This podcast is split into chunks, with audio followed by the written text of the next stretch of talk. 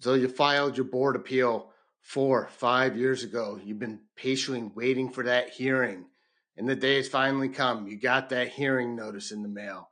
You're excited. This is finally your opportunity to tell the judge your side of things and why you should win the case. But then you start to get nervous and you start to panic. Well, I've never done a hearing before. What do I do there? What's going to happen? Don't worry, guys. I'm here to help you out. Today, we're going to discuss what happens when you get a Board of Veterans Appeals hearing. Let's get into it. Hi, I'm Edward Farmer. I'm a disabled veteran and a VA disability appeals attorney. I'm creating this podcast, VA Claims Made Easy, to help veterans navigate their own way through the VA disability system.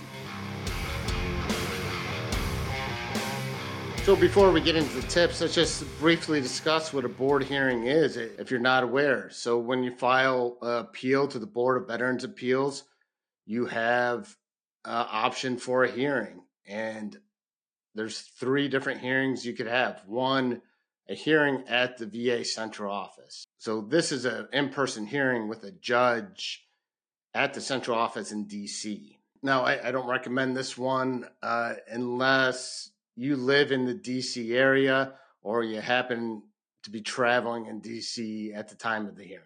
Next, you could have what's called a video conference hearing. So, a video conference hearing is that usually means you go to your local regional office and you and your representative are in a room and the judge is in DC in his office and you basically having a, a, video conference hearing with the judge, him in DC, you at the regional office. The last one, a virtual hearing. This is one I recommend doing. Is by far the quickest option. You're at your house with your smartphone and computer. Your representative is at his office, his computer, and the judge has their own computer and y'all go into what's like a Zoom meeting and you have a hearing. Now, there used to be an option for a travel board. I, I think that got nixed, uh, especially with COVID. Travel board is where you could have an in person hearing with the judge. I don't even think they're offering that anymore. And that's by far the longest option. You'll probably be waiting six years before a travel board. So my advice do the virtual hearing. Unless you don't have the technology, then do a video conference hearing. All right, let's talk a little bit more about what the hearing is. So, first off, it's non adversarial. So, what that means is there's not going to be an attorney from the VA who's there eliciting uh, negative information or arguing against you. This is your show, guys. You're the one there controlling uh, the tempo. You're giving testimony for your case. The judge, yes, may ask you some questions, but the, per the law, they're not supposed to cross examine you. Although that does happen sometimes, uh, a skilled representative could help uh, protect against any potential cross examination from the judge. But for the most part, just think of the judges as lawyers who have specialized knowledge of VA law. They're not judges in the traditional sense, so there's no reason to be intimidated by them. They're more like hearing officers.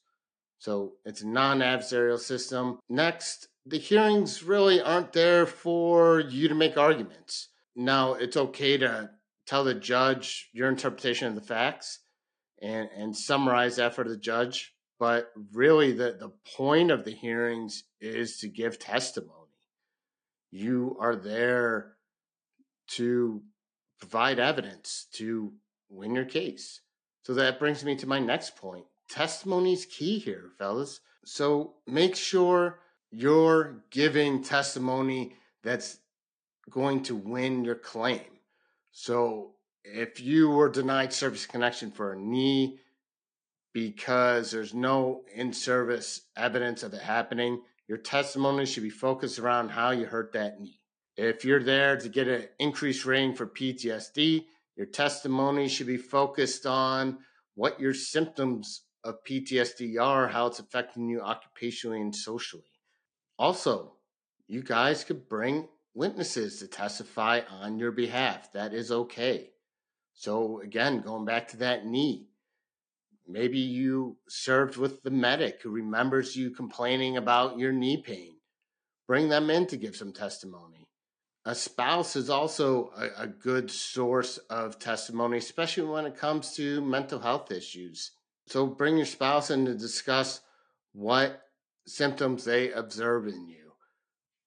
Remember, a good witness is somebody who is capable of observing what they're testifying about. Next, can I submit new evidence? Yeah, absolutely.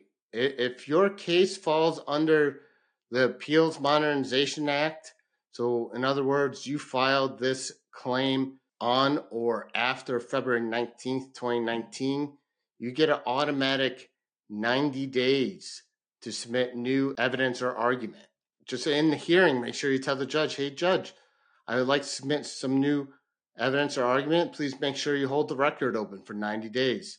They are required to at least give you 90 days. You could ask for less if you want.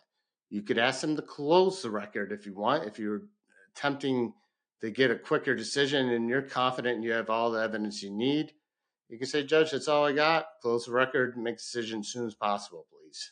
Just don't miss that date. If you try to submit evidence after that 90 day date, then the judge is not going to be able to consider it. And he's going to make a, a decision based on the evidence already in the record. Next, don't discuss issues not before the judge. Guys, I know this sounds silly, but it happens every time. So if you're upset that uh, the VA denied service connection for sleep apnea, but you're there about your PTSD rating, don't just sit there and argue with the judge about the sleep apnea thing. Focus on what the issue is before the judge and give testimony related to that issue. Next, do I need a representative? No, you don't need a representative. Maybe you're very skilled at presenting your case before the judge. In the, those instances, you don't need a representative.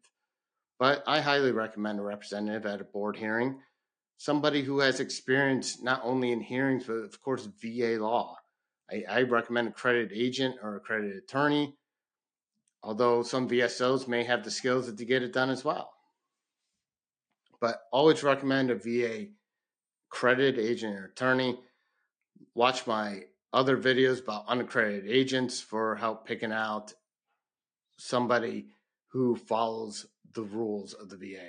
And now for that last tip now, this tip is really important, guys. I highly suggest you do it at every hearing. Under the law, if you ask the judge to recommend evidence that you need to win the case, the judge has to tell you what evidence he feels you need to win the case. That's a powerful tool, guys. The judge is, you're forcing the judge to tell you what you need to win. So maybe he says, Well, I don't think there's a strong enough medical opinion. You need to go get another medical opinion.